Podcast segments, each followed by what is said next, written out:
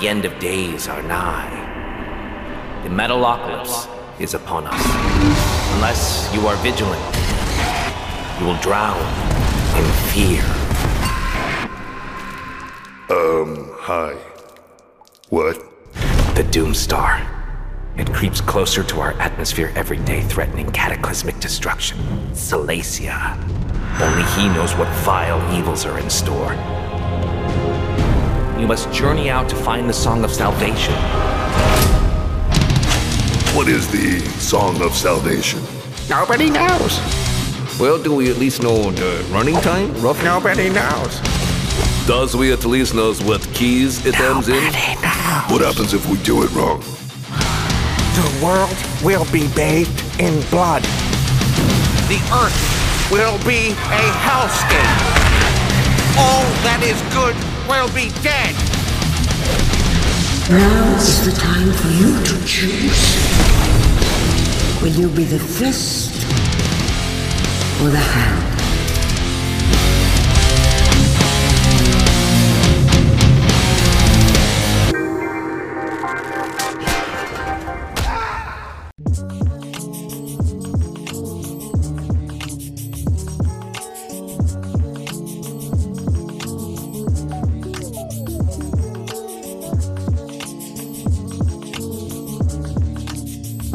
Welcome back to Owls Only, the Adult Swim podcast. I'm your host, Bryce Hope, and Xanax is good. And I am here today with a very special co host. They're like the Metalocalypse expert. It's my friend Rissi. Hello, everybody. So, Army of the Doomstar. It's finally here. It finally happened. I know. I can't believe we're finally here. It's been two years in the wait. Wait, yeah, two years in the waiting for this. Yeah, we've been waiting two years. Um, I think they, I mean, they've been trying to make this for at least like 10 years, or at least like the a form of it for like 10 years. Oh yeah, thanks, Beca- Mike Lazzo. yes um because we don't know the full story of what happened but it's ve- it's um very heavily hinted at that um Brendon and Mike Lazzo had a bit of a falling out over the um planned fifth season because it was going to be way too much story and not enough comedy and that's just not how things were really made in Lazzo's like run of Adult Swim and just by this script I think this is like almost like identical to what like the season 5 script would have been. You know what I mean? Like cuz this is like there's funny stuff in it for sure, but this is the most dramatic that Metalocalypse has like ever been. Yeah, I, I described it as like 80% story and like 20% comedy. And like, that's not me complaining. Like, this is like a crazy thing to like see from Metalocalypse. Like, it's a new, I guess, like format and it, it's done really well. I think it works really well. It's like yeah, it, like that's a perfect way to describe it. 80% story, 20% comedy and the show is mostly the inverse. The show is mostly Yeah. like 80% comedy and 20% like story. And I think you're right. This, this does pull it off in like a really really cuz like it's it feels seamless to me. Like I've seen a lot of people um bitching that like oh it wasn't funny enough like it doesn't feel like dethklok but i really disagree i think i think they pulled it off like seamlessly like this Oh, I agree. A hundred percent. Yeah. um also like so this is the third of the three Ultimate movies they announced um the others are obviously the venture brothers movie which we talked about and the aqua teen the second aqua teen movie which i'm talking about tomorrow but um so this is the third one and i feel like this got like like i feel like this got 60% of the budget this was so fucking good looking Like, yeah. And the, um like I remember um in the bonus features on the DVD there's like 23 minutes of like behind the scenes footage and Brendon said something about like we have a limited budget and I'm like how limited? What do you Yeah. mean limited? and really like i think that um in terms of like this this these three movies and the bob's burgers movie which i'm counting as part of this like new generation of adult swim movies all of them look fantastic. Like um i feel like this is probably the best looking. Bob's burgers maybe has it beat because there's still like a, some like janky motion in here and obviously it's not like a theatrical budget but i think the backgrounds in this movie are fucking insane Like the backgrounds are insane. The way they set up these shots, the characters all look insane. Like because I love season one of Metalocalypse, but it like even it's for a its, slideshow. It's Yes. a slideshow. which is what which is what a lot of Adult Swim is. I don't know. Have you seen Sealab 2021? I have not. Okay, that show is like I feel like I mean I love that show more than anything. It's kind of like the grandfather to Archer. it gets a lot of the same Archer people, but that show is legit is like almost twice as bad looking as season one of Metalocalypse. So, but yeah, season one is like like you said, it's like a slideshow. It's very Adult Swim. It's very like lo-fi, like um, and then this is like it's a fucking movie. Like this this could play in like an IMAX screen. I think it would look beautiful. You know? Yeah, I agree. Um, I think part of the reason why Army of Doomstar feels so cinematic and feels like its budget is just so much more compared to like the other two is like because Metalocalypse started like a slideshow. Yes. Um, Definitely. It's just like compare like going back and rewatching any episode from season one, like after watching Army of the Doomstar, it's like how is this the same show? How did we end up here? yeah. And like a Now, good I way. also um I also do think that Venture and Aqua Teen actually look really, really good. Because like Venture is still because obviously Venture Brothers is one of the best looking shows on TV, and that movie is like operating at the top of its game. And then Aqua Teen does a huge animation upgrade as well from like characters that don't move at all to like actually fluid animation in that one, which is fun. But this just like I also think that um this is like something that I like I don't think anybody else cares about, but I think the aspect ratio has a lot to do with it too. Just like the way like it frames it so it's like that cinematic aspect ratio and it's not just like 16 by 9. You know what I mean? Yeah. Or it doesn't like take up the full screen. It has like the black bars on the top and bottom. That goes a long way into making it feel more cinematic. And I think it just looks so good. Like I think another part of like why it feels like so cinematic is because like like I said it's like 80% story 20% comedy where like Venture was also like a good 50-50 as like the show normally is and then you know Aqua Teen's like all comedy a little bit of story in there but like mostly comedy. Yeah. it's just like this is like the most story driven one and like you said like the aspect ratio and like how it looks it's just cinematic. Yes it's such a great fuck it's such a great looking movie. Um i also think that because this is one of because titmouse is like a huge animation company. Titmouse does like like they do like star trek lower decks they do like beavis and butthead. Titmouse does like everything now. And this was one of their first shows ever which is really cool to like for them to get to be able to come and like finish this project because they they did start off like with season one of Metalocalypse and now they're making like this fucking gorgeous movie. It's a really it's a really cool testament. to See how far they've come as an animation studio, both in just like in terms of what they can do, you know. yeah Because love you Titmouse I love Titmouse so much. They make some of the best looking shows on TV. Also, have you seen any of the new Beavis and Butthead? Because it looks exactly like Metalocalypse. I haven't actually. I might have caught like one or one or two episodes that like I think it used to play like after South Park. Yes. Um, I maybe have caught it once or twice through that, but I haven't It really sat down and tried to watch it. Besides that, It looks exactly like Metalocalypse. Like exactly. I gotta tune in. I um because like the movies, the second Beavis and Butthead movie is also made by Titmouse and like the same studio and stuff. And so I remember watching it and I'm like, why does everything here look exactly like Metalocalypse? Like it's so it's it's very odd, but I like it. Um so yeah, we can just like get into like the story. Um so the first I've noticed that I noticed this isn't my second time watching is that like literally at the halfway point of the movie is when like the tone changes and shit goes like really crazy. I mean, it's it's serious the whole time, but like I guess that like the action kicks in at like literally the halfway point. yeah, like the the when aortic desecration ends and like it just like ends very abruptly and it's kind of like there's like this light little sound happening as you're looking at Yeah. Dick Miller's face. That moment sticks out in my head so much because you can feel the like you could feel something shift in that Yeah. moment and it's so powerful. It's so well done.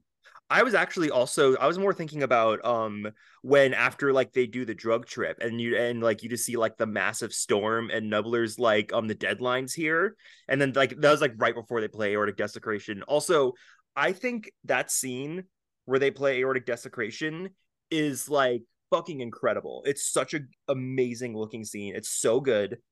Just like Um, the new band animations it's like it's because for like seasons one through four all of all of them they use like the same copy and pasted like band animations every time i love it but it's like getting these new ones is crazy to me yeah, like Murderface like nodding his head while playing that bass. like crazy Yeah. um this is like it's so int- like I that scene was so fucking crazy because um I think also like I said one of the things that I love about like when cartoons become movies is that it gives them sort of like the the chance to really flex like what they are and what the show is about. And I feel like that aortic desecration scene is like it's like a big movie version of like season 1 Metalocalypse because you have like the band playing this fucking awesome song and then in the back not in the background but like there's also then there's scenes of just like mass death and carnage but like since it's a movie it's on like a planetary scale. Yeah Like- it, it you you worded it like perfectly. The Um, fucking fire tornadoes and like the skulls that are like evaporating into the air it looks so fucking cool. It's just it's so beautiful. It really is. Like i can't get over how pretty this movie is like this is one of those movies where it's like you could every single frame is like is like a wallpaper you know oh yeah oh for sure that's another thing I had I felt about the Bob's Burgers movie. Where it's like every every frame is like a wallpaper. But um Another So- thing about like this that sequence is Nathan like before playing it like oh my god is this the wrong song yeah. and it's like uh, there's something about that line delivery that just like makes my stomach turn because like I'm feeling his anxiety in that moment too yeah. It's such a good moment. Um it's also really weird because the the beginning is them at like that um at like that press conference after they rescue Toki and fucking Jon Hamm is like the moderator for some reason, which is funny. Um but it was really weird to me because I have listened to like Doomstar Requiem on repeat for like 10 years. And so I've always had this idea in my head of like how it ends and this just starts off and it's just so different because i kind of realized that scene takes place in between them rescuing toki and the blazing star concert at the end of doomstar i think. Oh. Because Yeah. i i think the i think the concert where nathan collapses is the blazing star concert at the end of doomstar that would make sense. Oh my god. That's something that i caught because it does sound like they're playing the end of blazing star and yeah that yeah that would make sense. Oh my god. It all it all kind of like lines up but it was just it was really interesting but also because um like just the band using the death lights at the end of doomstar requiem is such like a it's such like a iconic moment in my brain and it was also really interesting to have like none of them remember it at all except for nathan. Like yeah. That was crazy. I was like i was like what? Like they don't remember any of it? Like that was super interesting. Um oh also this movie continues the trend that i love where it gives us like a really big like theatrical version of the intro with i, I think the song is called the fall on the Yeah. um, yeah on the on the soundtrack album. So good. It, it's like it's not it's not exactly the death theme but it has like like it's the it's the death theme. It's like the same chord progression like at least at the very beginning of it. And like i i noticed it on my second watch. I think after Yeah. like you pointed it out I was like this is definitely like supposed to be like the opening theme here. And i was like oh yeah. It sounds so awesome. I love the fall. It like the entire score is just wonderful. Like brendon is a metahuman. Yes. Like he went fucking crazy on this score. Like it is truly like this it is unbelievably good score. Like i've every scene is like enhanced by it in a way that like most like cartoons just aren't you know? Yeah like i specifically like whatever song is playing during like the charles fight at the very end oh is yeah. so wonderfully done. Yes. Fucking also i will say um so we get like almost no charles in this movie which is one of the unfortunate like i wouldn't say it's not disappointing because like he's he's not he's not needed here because it's about the band like yeah. doing stuff themselves. So i understand why he's not in it and they do give him a lot of good moments and stuff but it is also like oh man i don't want to see more charles. But I uh I, I honestly like during the entire movie, like we had that one scene with him talking to like Pickles and like Nathan at the beginning. But like throughout Yeah. the entire movie, I'm like, is he gonna come back? Is that really the only Charles we're gonna get? Yeah, But same. no- I was like, no, okay, back. when It's is he fine. coming back? like, yeah, like, but they do save it for like the perfect moment when um like the fans show up and like Charles is with them. I was like, oh fuck yeah, let's go. See, I feel like that scene wouldn't have hit the same if Charles like showed up like another time in the movie. exactly. So I'm glad that they did it like that. I'm fully like there are two moments watching this where I was like, oh fuck yeah, like I would literally yelled like fuck yeah. That was the first one when Charles showed up, and the second one is when um the whale prophet comes out and eats Salacia because So fucking cool. I love the whale prophet. That's my fucking goat. I have the t-shirt with her on it, and like Ocean Galactic from um Galaktikon 2, which is like about the whale prophet, is like my one of my favorite Brendon songs. Like I'm fucking all about the whale prophet. That shit was so cool. But um so I'll one thing I was thinking about with that scene because like Charles shows up, it is like a fucking Avengers Endgame shot with all these different side characters. That's know? true. Like Yeah. my thing is, why wasn't Rockso there? He was at church. I guess. but, like I was but like I I feel like I feel like that would have been another perfect time to put him in there because That's Rockso true. Rockso does have one scene in this movie. It's at the beginning and like it does kind of feel like that Rockso's there because he has to be because he's like arguably the most iconic Metalocalypse character. like like normal fans that are like ha- he has such a huge fan base. People fucking love Rockso. I'm personally indifferent towards Rockso. I don't love him or hate him. He's just kind of like whatever to me. But like Yeah. people love Rockso. No, I described it to I watched it with Alex, who is like the other occasional co-host of this podcast, and I was explaining to him that like no, like he has to be in this movie because people who don't watch Metalocalypse can tell you like like people who haven't seen Metalocalypse since they were like you know fucking smoking weed in college and watching Adult Swim can tell you like who Dr. Rockso is. That's why Yeah. he has to be here. He like that's why um as we're recording this, the Baby Metal concert is going on. Like the first Baby Metal concert is going on, Yes, and like is. like isn't like all the tour merch just fucking Dr. Rockso? So yeah, Rockso gets two pieces of merch, and there's no merch with like any of the boys on it. Yeah, No, like no, nothing with like Nathan's face or anything like that. There's like there's a Facebone shirt. I think there's two Facebone shirts technically, and then two pieces of Rockso merch, and then Yeah. like a Dethklok hoodie that just has like Dethalbum Four on the back, yeah, and then like a very just a Dethklok logo, and it's like a Dethklok tour shirt where it has like the Yeah. tour dates on the back, but it just says Dethklok on it, and like It's that's it. So like It's- Rockso, Rockso gets two things, the boys get nothing. I don't understand that. it's it's it really is because like he's just the most iconic character for some. I do love Rockso. I do think that um I don't think he was as funny here as as he can be. Like I feel like um in the Christmas like the Christmas one is where Rockso peaks as a character. He's so fucking Oh, yeah. funny in the Christmas episode.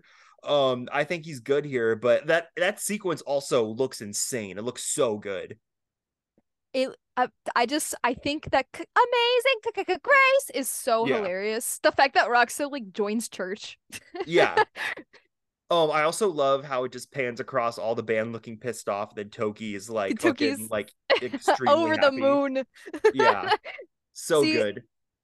One of the Rockso shirts on this tour is like bright pink, and it's just like a PNG of Rockso slapped on the slapped onto it with like Death Clock logo above it. Yeah. And personally, I'm choosing to believe that Toki designed that himself because it has Toki written all over it. that is perfect. Um, but yeah, so this movie is very heavy on like Nathan, Murderface, and Pickles. And I feel like we don't get that much Skwisgaar and Toki, but it does make sense to me because I feel like Doomstar Requiem was all about Skwisgaar and Toki. So Oh, I yeah. like I think that there's like a weird because we don't know when they started on Doomstar, how long it was after they finished like season four. So I think it's entirely possible that like the events of Doomstar Requiem and Army of the Doomstar are supposed to be one just like fifth season. And so I feel like I feel like the elements from that fifth season have stayed the same, but so Brendon doesn't want to like you know just spend time on Toki and Skwisgaar because like it's all one story and they already got like a lot of their like time to shine in the Doomstar Requiem, which is why they don't have like as much to do here as they might normally would. I agree. I know what you're saying, but we should have gotten another whole movie about those two. Those are my babies. Yeah, Toki's they're they're my favorite. I love those two more than I think I love myself. yeah, Toki's Toki's my favorite character by far. I fucking love Toki. Um, but yeah, it is. I have I did notice that that like they still get like good pivotal moments, like the like the dead face thing when Skwisgaar like plays out the um the so notes. fucking cool. so cool. And Um, and Toki holding Skwisgaar at the very end, bridal style, that means Yeah. the world to me. yeah. That, that like changed my life. so they do get they do get like pivotal moments but like the story is about like nathan pickles and like murderface and like murderface in like the first half. Once murderface gets cured of the possession he is kind of like another part of the band the rest of it but like it is really about those three for most of the movie.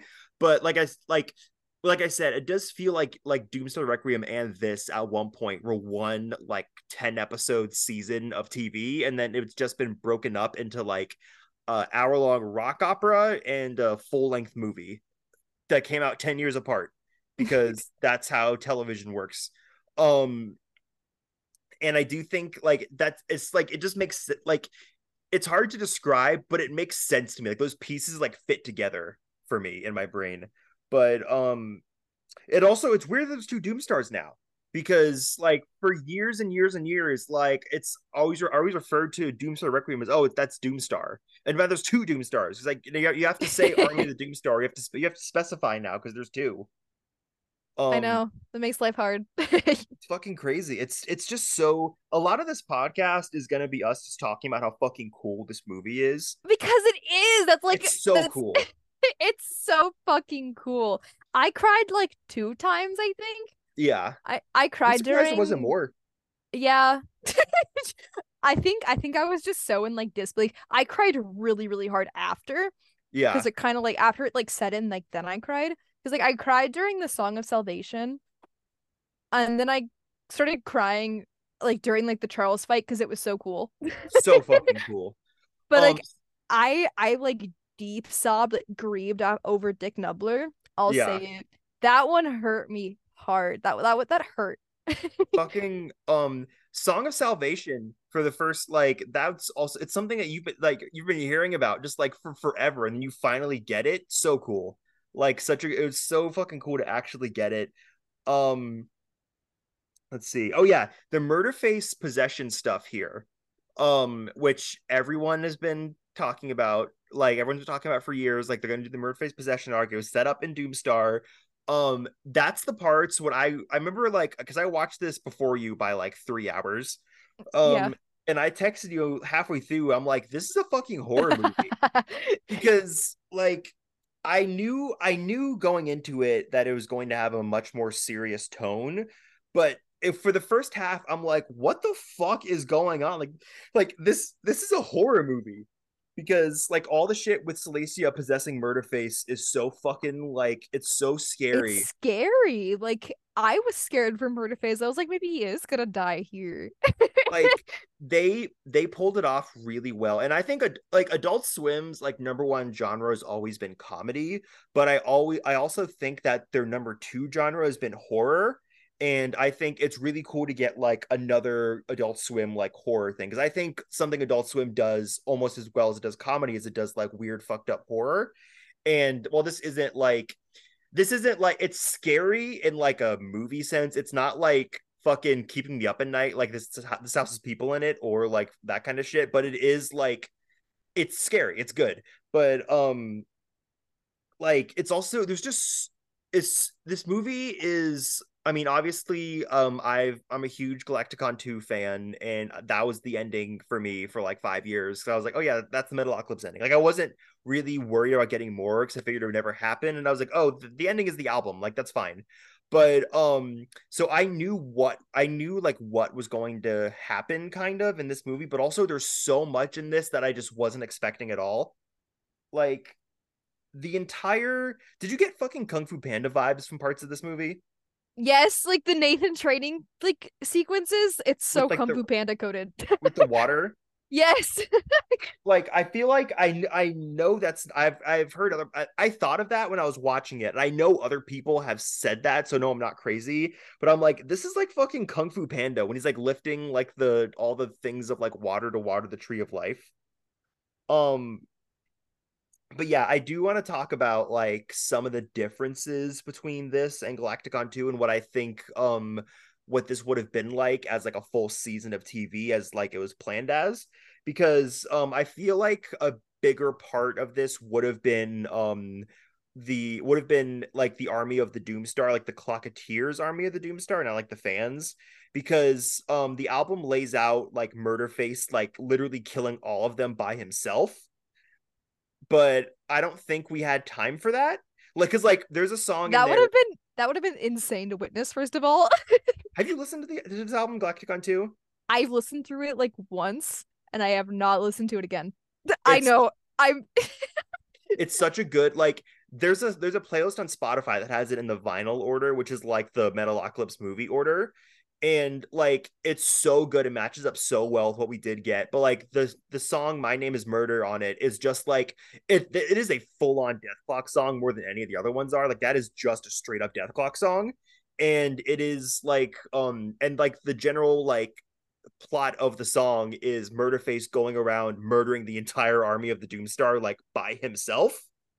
And I was I I do I feel like that would have been like there's too much to do for there's too much to there's too much that's like I know they had like a huge budget for this, but that might have been like stretching their budget even farther, and also that's stretching their time farther than they had. So I feel like what they d- did here definitely works just as well um where they have like Murderface finds the army of the Doomstar and he alerts um Salacia to it or Salacia takes it from him and Salacia like um sends like the military to come like fucking blow up the little place they're hiding at and like kill all of them which was fucking crazy. Like you said like that is the turning point that scene where air, air desecration stops and like Knubbler dies the army of the Doomstar dies and like it's just fucked. It's so cool. Like so many people died in this movie. yes like this is i mean uh, brendon did say that he's open to making more and i do think if he makes more it would be a different show i think they should get they should i feel like if he makes more it should, it should be like a different title. Like i know i know it's not called dethklok because dethklok was like trademarked somehow or something but like it's been t- like almost 20 years. Just get around that somehow. Like just Yeah. get around it. Like just call it if they if they make more of this just call it dethklok because i feel I like know I know in like an AMA like 8 years ago at this point, so it probably wouldn't happen. But like in an AMA once Brendon was like if a, somebody asked him if you made a spin-off what would you make and he said like one about Rockso and I was like I think we could live without a Rockso spin-off. Yeah, Rockso is good in ex- Rockso is good in exactly the amount of time he shows up in the show. Yep. If you if you show Rockso more than like what you get in the show, becomes upsetting. Like this is a horrible analogy, and I may cut this out just because depending on how I feel about after saying it. But like Rockso was like Chris Chan, where you can Rockso is like Chris Chan, where he's funny for about like for about like five minutes, and then afterwards it gets really, really upsetting. yeah, that's like that's like perfect. I get I get what you mean. that's that's how I that's how I feel about Rockso. But um yeah, so if like if if Brendon makes more, it's gonna be like a very different show, I think. But um like this I is go ahead. I in um in one of the magazine interviews he did recently, I think it was with Revolver, um he said that if he wanted like he wants to make like a metal horror movie, like a live action metal horror movie. Oh, that'd be sick. And I'm like, "Please, can you, Yeah. Brendon? That would be fucking amazing." I'd love that. I'd, I'd go watch that. Um, but like it like because he, he he hinted at like making something more with Metalocalypse, didn't he? He said that he would make more if like they if people wanted it. Yeah. So I he said something along the lines of like if people if people want more music and we are able to play the music, why would we say no? Oh, okay. And um I I I think I personally have always interpreted it this movie as like this is going to be the finale of like the series and I, I feel like Same. there's a higher chance of us getting like a dethalbum 5 or like just another like dethklok album like i'm thinking like more musically Okay, there's- yeah. there's definitely more music in our future i feel but i don't know about like a show continuation it would be fucking awesome if i'm proven wrong though and we got more But like this is the end of like the main story. Dude, fucking Metalocalypse future, like Steven Universe future. Um, this is the end of the main story of Metalocalypse because like everyone fucking dies. Like everyone, I I thought for years that if they ever made this, then the band would die, like they would die saving the world. I was really surprised and happy that they didn't. Cause like, oh yeah, that's nice. I'm glad they didn't die. I'm glad I was I went to this thinking, okay, either Charles is gonna die or the band is gonna die, but they're both there's no way they both all live. And they all lived, which I'm very happy about. Um I, I like that they all lived. I feel like um I feel like you can feel like Brendon's love for these characters just by letting him uh just by the fact that he that he lets them live, you know, that he yeah that he that he lets them he he lets all six of them live. It's great.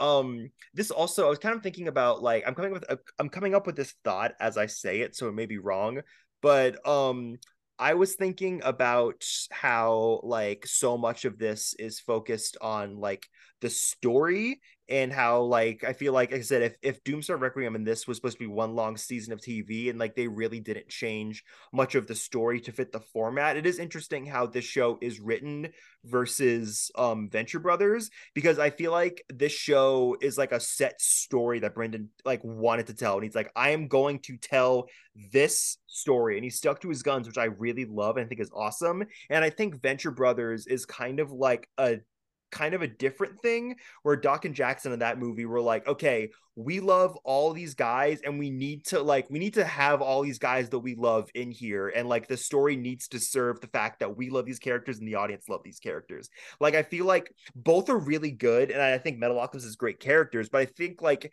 it is interesting seeing like a character approach versus like a story approach with like this is the story that I've wanted to tell since the beginning and I'm going to tell that story which I think is really cool. Oh yeah i i get what you're saying 100% yeah like the different approaches there because I do think this like I feel like there's definite like changes with like format and stuff and how he couldn't like make fit everything in that he probably wanted to but I feel like like the core beats of this are the story he's been wanting to tell since like 2006 and I think that's fucking awesome. It's it's just it feels very hopeful to see like a story that's been in development like you said since 2006 it's very hopeful and it's very like relieving to see like a animation get a proper close like this. Because Yes. i feel like i have witnessed it way too many times where pieces of animation tv shows whatever they just never get an ending because the network fucks them over in some sort of way. Yes, I'm actually um 2 days from now Disenchantment final season comes out. I am very excited for that.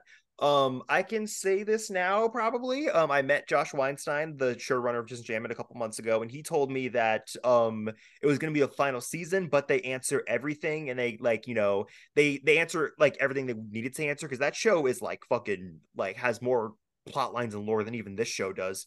Um but I think that it's fucking crazy the landscape we're in of animation because that was supposed to be another two seasons, but they had to condense it down into one season for Disenchantment. And like, that dude, sucks that sucks It- so much I it sucks, but it's better than not getting anything, so I'm still happy about it. But also, dude, fucking Matt Groening shows aren't safe from this kind of shit. Are you serious? Like, because oh my god, I I'm gonna save that because I'm gonna do Disenchantment podcast on here eventually because I have a lot to say about that show because I fucking love it. But um, it is very, it's very, it's very awesome that Brendon got to make this and he got to make it exactly how he wants to, and it's awesome that the show and Venture Brothers, if they don't make more, got to have endings, which is a thing that not a lot of shows get. Like a lot, so many shows with like the way that content works nowadays just get like pumped out. People get attached to it and it dies, and like it never comes back at all. Like never. I'm just I'm I'm thinking a lot about Inside Job where we got I knew that was greenlit for season yup. two, and then we got pulled away from us. It is like Oh my god! when I think about Inside Job, because I was thinking about like something I think about a lot is like the evolving nature of like because I love comedy and love TV, but I animation like and like adult animated comedy especially is like my super niche. And so like I think about a lot about the evolution of that as like a medium and as like a like a you know how it how like the industry works. And I feel like Inside Job, if given more time to grow, would have become like a Futurama level hit and I think it has a lot of the similar aspects that people loved about like early Futurama in the sense where it's like um it's a workplace full of like endearing like funny characters. You have like um they're I mean Brett and reagan I don't know if they're going to be if they were going to be a couple or not, but they were like, you know, male female lead kind of got a will they won't they thing like in the center to keep like people's attention and stuff like that like this was going it was going to be the next futurama and it's really annoying that like it just gets canceled in favor of like 10 more Futurama episodes, which obviously they're not the same network. That's Hulu, the Inside Job is Netflix. But um, like you know what I mean? Like we can't get it sucks that we can't get new things anymore because because like we're just gonna bring back Futurama again. And like this new season's been fine. Like I love Futurama, but like I would still much rather get 10 more episodes of Disenchantment or 10, um, 10 more episodes of Inside Job instead because Futurama I have like, you know, 120 episodes of already. You know what I mean? Yeah. Like, it's it's just like we're in like a climate right now where like networks just want to make money and they know rebooting a series that people already love will make them money and yes. they don't want to take a risk on just making like a new show that won't make them as much money. And so. again, I do think that like I still think that right now we're getting like higher quality TV than we, like we have for like most of like the existence of television because I feel like anything that comes out is like there's like so many shows that are like the best thing you've ever fucking seen in your life and like you just like don't know about them until like you stumble upon it one day. So I still do feel like we're getting so much good TV. It's just the fact that like nothing is allowed to have an audience anymore because like I said, Inside Job that that could have been a Futurama level hit. Like that show was getting popular on like TikTok with like Zoomers and stuff like that. Like that was good. Like you were so close. Like you were almost there. Like I feel like like the part two of season one, it was like on Netflix's homepage. Is like people are currently watching. It was like number one and like streaming for like the first like two weeks. I think is when it came out. Yeah, like it was really popular. Like it was literally all over Netflix's homepage, and then suddenly Netflix was like, "Nope, I'm taking away your green light." Oh yeah, like, I, don't... I, I don't get it. I didn't know this, but Shion Takeuchi um was a writer for Disenchantment in the first season of that, so she's like all over that first season of Disenchantment, which is awesome. But um, she's like the inside job, like woman who writes who wrote Inside Job. Yeah, um, yeah. Fucking yeah, it's just the score of this movie is fucking crazy. Um, we, we got on. off track a little bit. Yeah, we got off we got off track a little bit, but um I do love, like I said, the they adapt the Exodus song from Galaktikon 2 almost one to one in this movie, where like one of the lyrics of that is um they should have taken the man in green. He wanted it to be his end, but it drowned the beast out, which is exactly what happens with Crozier in this movie, which I think is really fucking sick. Also, um, Something that I want to make clear is that I do not remember anything that I say on this podcast because someone that I know on Discord messaged me and like was talking about like my Murderface theories and I was like, when did I say this? like, did I say this on the podcast? And he was like, yeah. And I was like, okay, I'll take your word for it. I don't remember saying this at all. Like, apparently, I said Murderface was going to die at some point. I don't remember saying that. It's possible, like, I think I, I, might have said something along those lines. That's like I feel like Murderface is gonna die. I don't know. I like, I don't remember I don't, either. like I I do this and then I try to make it sound as good as I can and I put it out into the world. I do not listen to these. So all I know is that I make sure I I make sure I say like, you know, things that I want to say, but I never like I don't I don't remember anything that I say on here. But um Okay, I'm gonna fucking end this meeting and restart it again because, like I said, this podcast is held together by duct tape. So hold on. Okay. Okay, we're back. Um, I swear to God, I'm gonna get um a better way to do this. Uh, it's just gonna let my headphones at work, so we had to do it through this way. But we're back ten minutes later. Um, so I have been talking way too much. I want to, I want like bring up whatever you want to bring up about this movie because I know like you have probably have way more to say about this than I do. Um, so I mean, like, I'm very biased because I love Skwisgaar and Toki like more than anything in the world. So, like, when I think of this movie, I think of their moments. Yeah. Um, but I also think mainly of Dick Knubbler, who I realized I love him so much more than I thought after Yeah. watching this movie because, like, I was genuinely like grieving, sobbing afterwards. Like, my chest hurt. Like, Yeah. that like that affected me so deeply. I didn't realize I liked him that much. I it it was not it's not like the fact that it's like Dick Knubbler icon, but like he died in such a traumatic like he it was so sad in front of the boys too. Like yeah, are you kidding? sure did. um, so there's a part like not not everything in Galact- Galaktikon matches up, but there is a part in there um which I always thought was Charles, but this does kind of match up with Dick Knubbler's death scene. Um, it is in the it is in like the final battle song though, so maybe this was changed around. But like one of the lines in the song is um is like I is like I can't break through. I can't see you. Surprised me too. It's down to you, which makes me think like that was that's maybe about Dick Knubbler's death because it seems like there's like a barrier there. I always thought that was like some kind of barrier between Charles and the rest of the band. And that line is like Charles having to accept them like um being able to do shit on their own without him but it almost it almost kind of works retroactively with Knubbler, except it's like way, way, way later in the album than it should be if it was like one to one with this movie. But um, yeah, R.I.P. Dick Knubbler, fucking king. So devastating. We got him being so whimsical, only to lose him so fast. Yeah, this was like this was the most Knubbler we've ever gotten, and also like the least horrible he's ever been. yeah, that's true.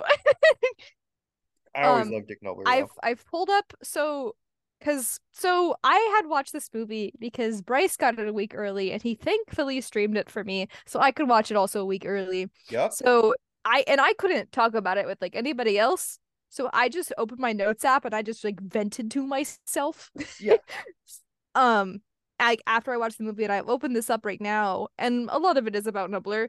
But one thing I do want to bring up is that one line that Nathan says to Murderface where he's like, You can't hear the bass, but you can always feel it. Yes. Oh my god.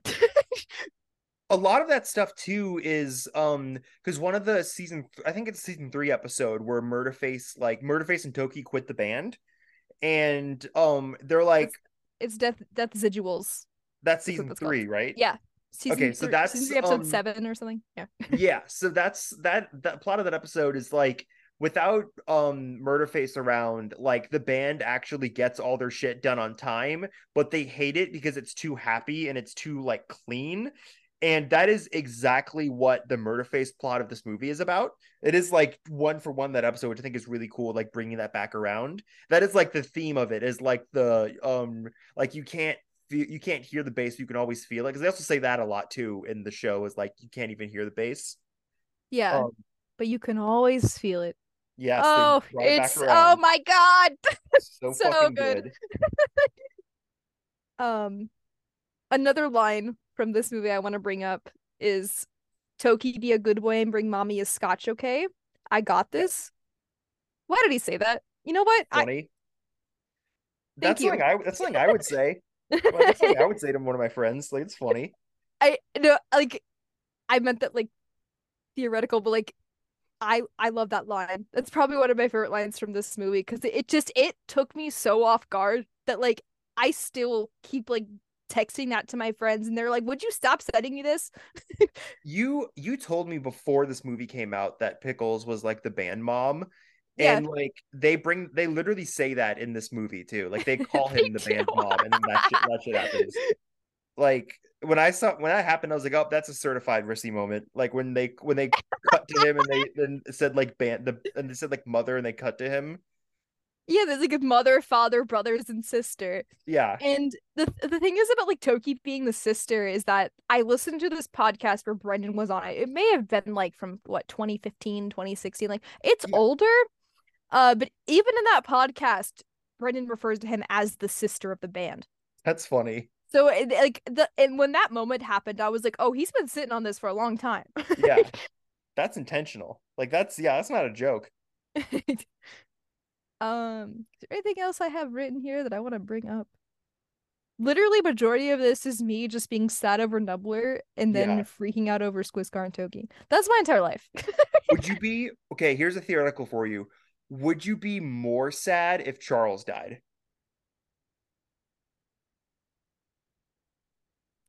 I gotta think about this. I gotta think about how I want to phrase this because I have a lot of friends who are deeply in love with Charles, and I have to watch Uh-oh. what I say. Do we have a do we have a do we have a Charles Offdensen anti here? no, no, no, no, no. okay, I think I think I would be more sad over Knubbler, but that's Yeah. just because I'm more biased towards Knubbler. Yeah, I would be sad over Charles too. I'm not saying I wouldn't, absolutely. but I I I was expecting Charles to die or at least get like gravely injured in this movie. We watched him die before. Like yeah, I was not expecting Knubbler to get murdered. okay? yeah. I really wasn't expecting him to have such a big role in this movie at all. Th- th- yeah, that too. Like I thought, I thought he just like wouldn't be in this movie because I was like, I was like, no, that like the time for like characters like Dick Knubbler is over. Like this is all serious shit now. But no, he's in it. He's in it a lot, which is cool. I haven't brought him up, but Edgar. Yes, Edgar also passes away, which is so sad. Where he says, like, my brother, my love, like, I'll meet you again, or something Yeah. like right before he dies. It's so heartbreaking. I love I love his I love that he fully came around on the band because I like it felt like in um like season 4 in Doomstar that he was just working with them because he had to but it is cool how it comes around to like you know he fully does like believe in Dethklok and stuff now. It is it is really it was really cool to like see that full evolution of the character. And also like it's perfect that he dies like helping defeat Salacia and stuff. It's like yeah it's perfect. That was like in like a span of like 30 seconds like Stampingston like the Mark Hamill guy who always like introduces the um specialist like he gets blown up in like the coolest fucking way possible. Yeah. and then like Edgar dies and then like um it's not 30 seconds more like 5 minutes and then um Va- like Charles kills Vater Orlaag. So there's like three major supporting characters all fucking like get murdered in the span of like 5 minutes. And I was like oh this is like the end of the fucking show Another thing I want to bring up because I honestly this like lingered in my mind for a while after I watched the movie because I did not even like consider this a fact. But like every single time Nathan would try to think of a song, he would think of Magnus as his Yes. first like option, which is really interesting to me because I didn't realize that the entire Magnus situation affected him as deeply as it does. yes that was Um, really interesting to me too there's there's a song on Dethalbum 4 where if you go and read the lyrics to it, it's almost exactly like Nathan wrote it about Magnus, which is Which really one? interesting to me. Um I think it's Satellite Bleeding. I want to Okay. say it's Satellite Bleeding, but I uh let me look up the album real quick.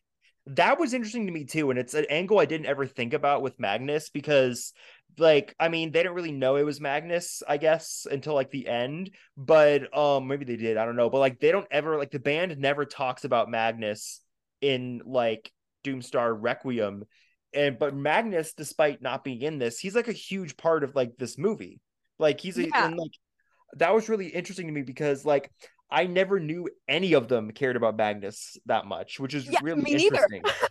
like it's a very interesting take that like because that like because I never knew that they even gave a fuck about Magnus.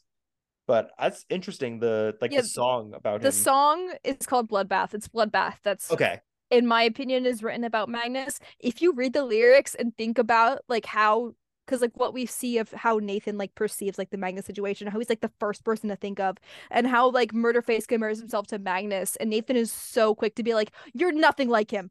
yeah, like it, he, obviously this affects him like very deeply, but like just reading the lyrics because like the very first lyric to Bloodbath is like, "Why can't I make up my mind? Is this your knife in my back?"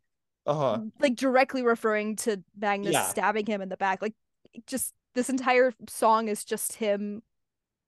In my opinion, I think it's about Magnus, but like, just uh, Magnus. I like you said, I was not expecting Magnus to be in this movie as much as he was, even though he's dead. But like, Yeah. even the like him just being brought up like as many times as he did, that was surprising to me. same. Super interesting. Um, but yeah, so the fucking climax this movie is amazing. Like the everyone shows up um charles gets to because like one of the recurring lines in every season finale of metalocalypse is that's my bread and butter you're fucking with. Charles gets to deliver the ultimate version of that which is those are my spiritual saviors you're fucking with. Fucking high, peak fucking hype it was so good. Um and then uh, like i really love how fucking awesome and like gruesome the deaths for like the tribunal were. Like that was so cool um because Vater Orlaag gets fucking shedded in like a like a snowplow or something and you Yeah. see like, eyeballs and shit it was so cool. Um but yeah so then Salacia does take like the final form which is like this fucking giant like he almost looks like Golb from Adventure Time. Um like he looks like that thing and um the band calls upon the death lights and they're able to like um we also because one of the biggest things with Dethklok both in the show and like the music itself is the phrase go into the water. And yes, yes. that is repeated at a very pivotal moment. They say nathan says like go into the water. And he like he spreads the power among like all the fans they push him into the like into the water and the fucking whale prophet comes out and eats him and it's so fucking sick like i that was the second moment where i was like fuck yeah because it was just so sick this movie like- is just so fucking awesome in every way possible. I also love the motif with like the recurring motif with like the fist and the hand. Like um Nathan like having to choose between like being the fist or the hand and he chooses and he chooses to be the hand when he writes like the song of salvation and like extends out to the fans and chooses to be the hand when he literally like shares the power with them in like the in like the climax and stuff. It's it's just so good in every way. It really is. It's just fucking also the fucking um the fucking Avengers Endgame credits with like what shows all the cast members and who they play and stuff. that was fucking awesome. Like that was another like really cinematic like touch. Like I I was like what the f- like this is fucking cool. it was so great to have Tommy Blacha back. Yes. It was so awesome to hear him. And I at least like Murderface specifically, there was a few line deliveries from Murderface where I was like, oh my god, he is cooking in that booth. Yes, I fucking love having him back. he he's such a good voice actor. He really is. He's in um I think he's in King Star King, which is another show that I like I didn't watch that till they made that special earlier this year and I was surprised how much I actually loved it. You might actually like that show because a lot of it is kind of similar to Metalocalypse in terms of like just like the metal imagery and that kind of shit like that. I think he's in that show. I'm not positive because I haven't seen it forever, but I think that he is in that show. But um yeah, it's also the final title card is in memory of Jon Schnepp, which was very awesome. Like I think that's such a great that's such a great perfect touch on this movie that like it had to be there. And as soon as you saw it, I was like, it's it's just like the biggest like aw moment. It was like yeah, Yeah. John, like it was it's yeah, it's great. I love it. It's just this movie is um there's isn't as much to talk about as there is with Venture only because this movie just does exactly what it set out to do 10 years ago. You know? Yeah, like I think like the one criticism I could have with it, if I were to like have to pick one, is that I wish we got to see more of Toki's recovery process. Yeah. Um, but I understand that we were on a time crunch and there's only so much we were able to see. Yeah. Uh, Seeing Toki in headphones like regressing is like that's like enough for me. I just I Yeah. want to give him a hug and give him like a little pat on the head. Yeah. He fucking hits pickles. So funny. That's that's Um, another thing I want to bring up is that Toki specifically with those headphones on, I feel like because like Toki being autistic is like a huge head headcanon within the fandom. And like specifically those headphones are you mainly see like people on the spectrum and like have those headphones and those are specifically for like sensory reasons. And I feel like that's that was like uh, them specifically being like this is our this is us saying Toki is autistic.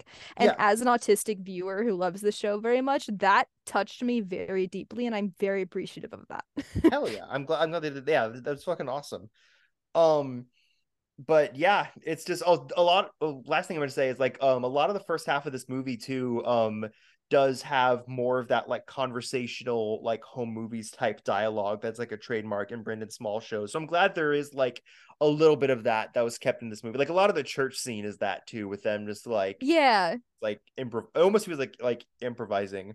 Another scene that kind of has that same energy is like at the end where they're like having their final meals and Yes. they're talking about like what they're going to be like in the afterlife. Like that scene as well just felt very like the comedy part of Metalocalypse and it felt very like real.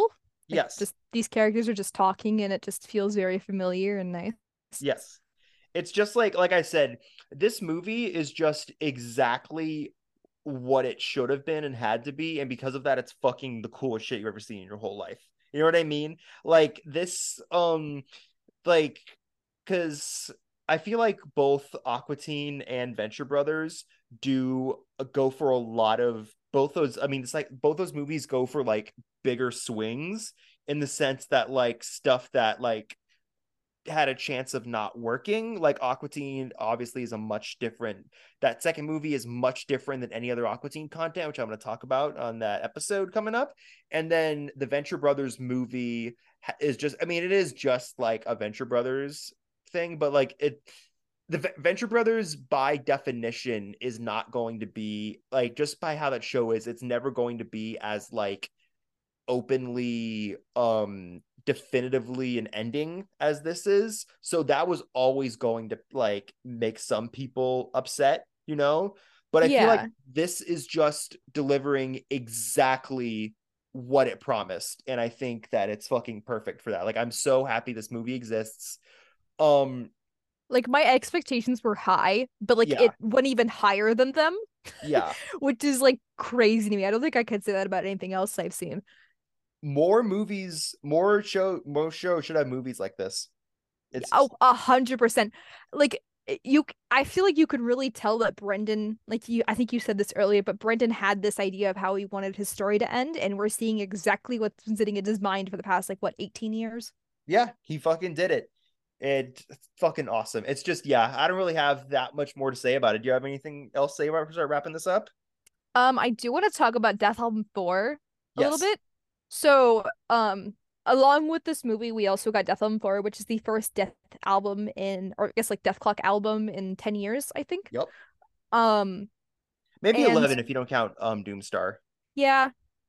Uh it, it starts off very like rough and heavy and then it like it sort of transitions to like a lighter tone and Yeah. we like I think like the only we maybe heard like one or two songs like out of Dethklok that kind of have that lighter tone like Black Fire Upon Us is one that comes to mind Yeah. like this hearing Dethklok with like lighter tones is so like I feel like I'm levitating like just Yeah. thinking about it Dead Face specifically Love that song. um i i i noticed um somebody pointed this out i read like a post about this or something but like the chord progression in the song dead face like spells out dead face like the chord Yeah. like Skwisgaar is playing like that's actually how the song goes Yeah. crazy So cool. like oh my god but like that that that one part of dead face where you could really really hear murder face's bass and it's like the slow part of it Yeah.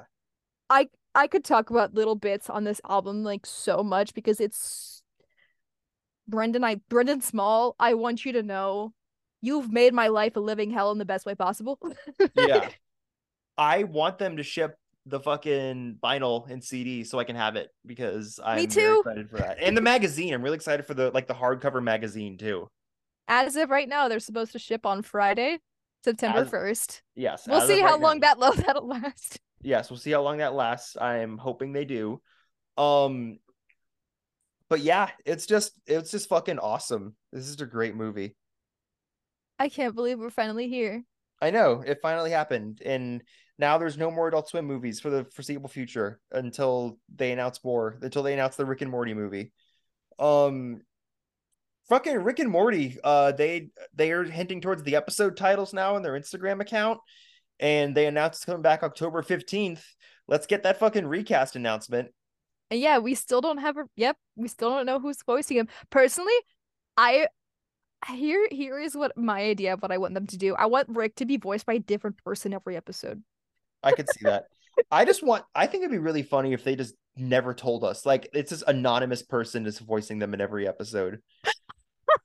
that would also work really well.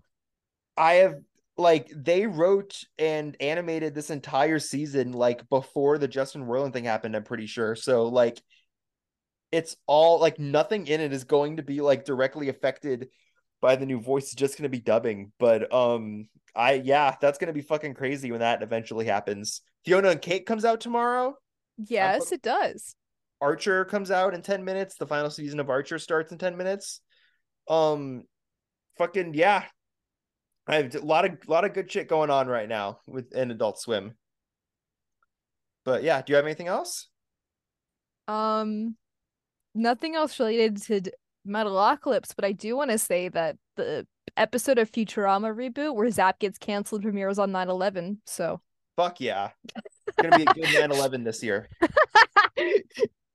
um oh my god there's like there's an episode of this show of this podcast i think it's the eric andre episode where i just like the first thing i say is is like something about 9-11 like it's like the first word that comes out of my mouth. I think it's the eric andre episode. But um yeah so you can follow us on twitter or follow like the account the podcast on twitter at, at owls only pod um, you can check out all the shit that I waste all my money on on Adult Swim Merch Archive on Instagram. Um, hopefully, I'll be posting the Dethklok Death Album Four vinyl within a couple weeks here. I still um, need to send you my Doomstar pictures. My bad. Ooh, yes, that'd be awesome. um, you can follow my me on Twitter at Mouse Fitzgerald at the D. And you want to plug anything? Uh, you could follow me on Twitter at Sorry I'm Rissi. Um, my Instagram is also the same at it's sorry i'm r-i-s-s-i uh, i will be tweeting a lot about baby clock um because this tour is crazy to me and i really really love Dethklok um i i'm seeing them at the sterling heights Day on september 17th and i do have meet and greet. So if you want to know my story and all that if you're really interested follow me. I will be tweeting a lot about it. Hell yeah. All right. Well thank you for coming on. Thank you for having me. I love this show more than i love my life. More than more, more than i love anything really All right. We'll see you guys next week.